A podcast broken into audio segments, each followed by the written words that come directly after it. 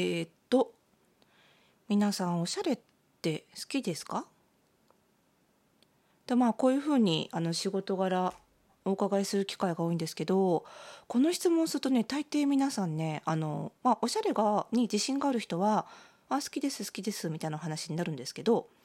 あのあんまり自信がない人とか、まあ、おしゃれが苦手だっていう意識がある人は「好きですか?」っていう質問に対して「いやちょっと得意じゃないんですよね」とか「いやもう全然おしゃれに気を使ってこなくて」とか「苦手なんですよね」っていう回答になるんですよ。こう好きか嫌いかではなく得意か不得意かできるかできないかみたいな回答になっちゃうんですよね。どうもこうおしゃれって好き嫌いで語るものではなく良い悪い正解不正解で語るものになっちゃってるなっていうところがすごくありましてなんてまあこういうお話をするのにあたりですね。日頃ブログとかツイッターとか結構文字情報で、えー、いろいろお伝えしてきたんですがなんかこういう心に関すること考え方に関することって声でお伝えした方がいいんじゃないかなと思いまして急遽思い立って始めてみました。このラジオ。名付けておしゃれの呪いを解くラジオ。スタートです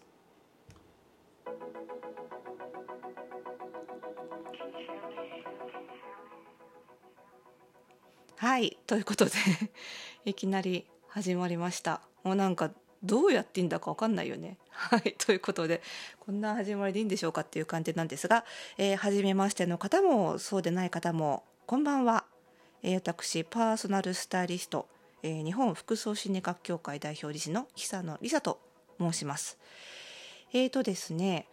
えーと、今日はですね、まあ、そんな感じで、ちょっとこのおしゃれの呪いを解くラジオで、どういうことをやっていくのかということと、あとはまあ私の自己紹介なんかもお伝えしながら、えー、今後このラジオを聴いていくとあちょっといいかもなんて思っていただけたらいいなと思いまして、えー、ちょっと収録をしてるんですけどもはいえーとですねあのまあさっき仕事柄なんてお話をしたんですけれども私はですねパーソナルスタイリストという仕事を、えー、2006年からフリーランスで始めまして翌年に法人化をしたので設立？創立？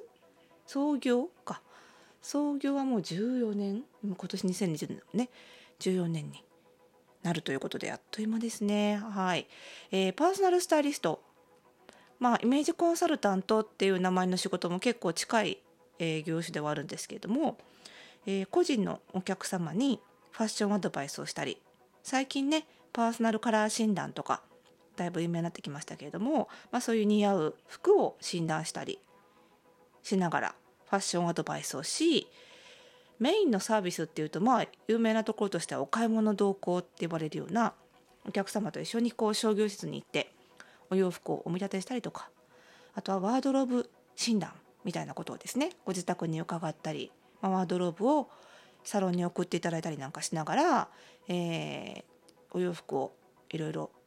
見てアドバイスをするなんていう仕事をやっております。まあ、私の起業当時はですねまだ日本に多分3人ぐらいしかこの仕事をしている人がいなくていわゆるねイメージコンサルタントっていう人は、えー、もっと昔からいたんですよ。ただそれはえっ、とあのパーソナルスタイリストみたいにファッションに特化してないんですね。イメージのコンサルタントなのでまんまですね。なので、えーと、ファッション以外でこう立ち居振る舞いとかねプロトコールマナーとか、まあ、そういうところも、まあ、広い分野で印象をコントロールするコンサルタントっていうのが、まあ、イメージコンサルタントなわけですがえパーソナルスタイリストっていうのは、まあ、日本国内では一般的に、えー、ファッションに特化してアドバイスをする人ということなんですよね。でそういった、えー、肩書きの人は、まあ、私の企業当初は3人ぐらいしかおそらくいなくてでまあえー、珍しく思ってもらえていろいろ、えー、メディアにも出させてもらったりとか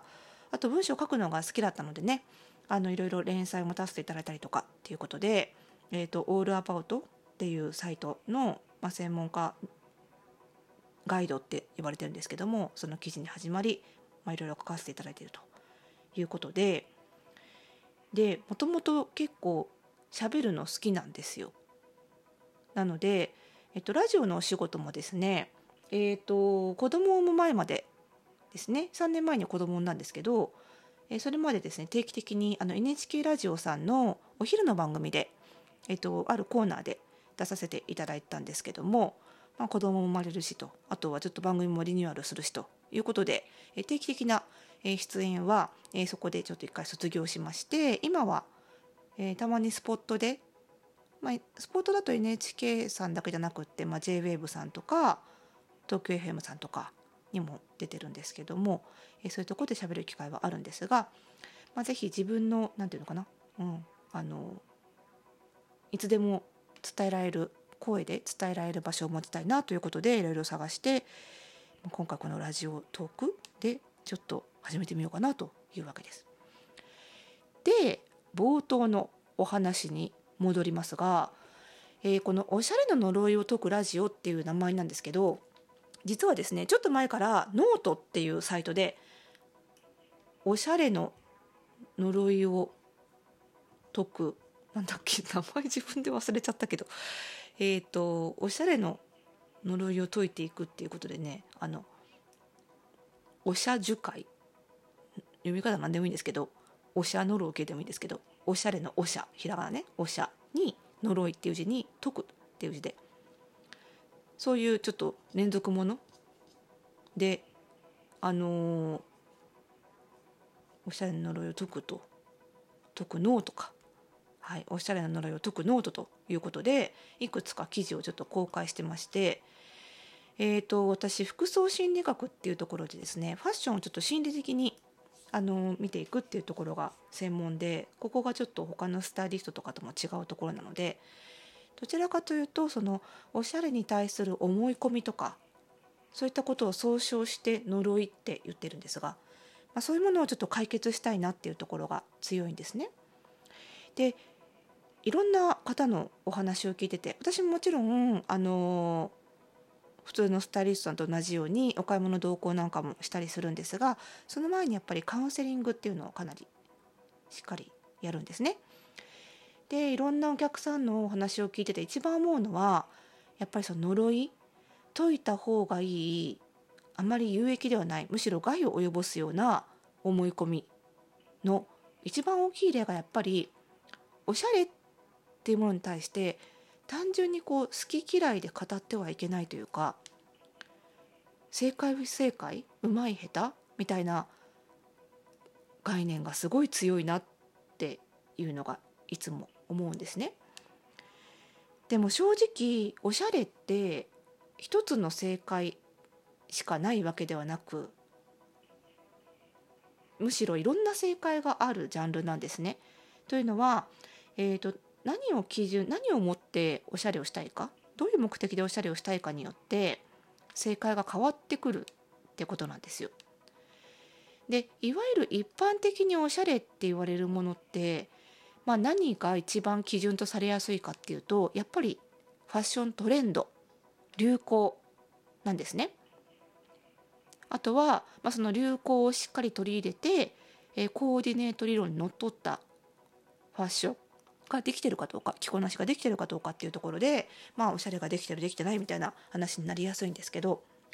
でも本来その洋服って好きに着ればいいんですよねって私がこういうことを言っちゃうとちょっと誤解を招くんですけどなのでそのトレンドを守ってなきゃいけないわけでもないんですよね。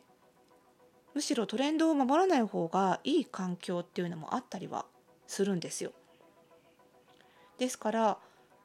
自分が着る服ただ服はね着て外出しないわけにいかないのであの着なきゃいけないんですけど一番はやっぱり自分がどうせ着るんだったら心地いい方がいいと思うので心地いい着こなしができてるかっていうところ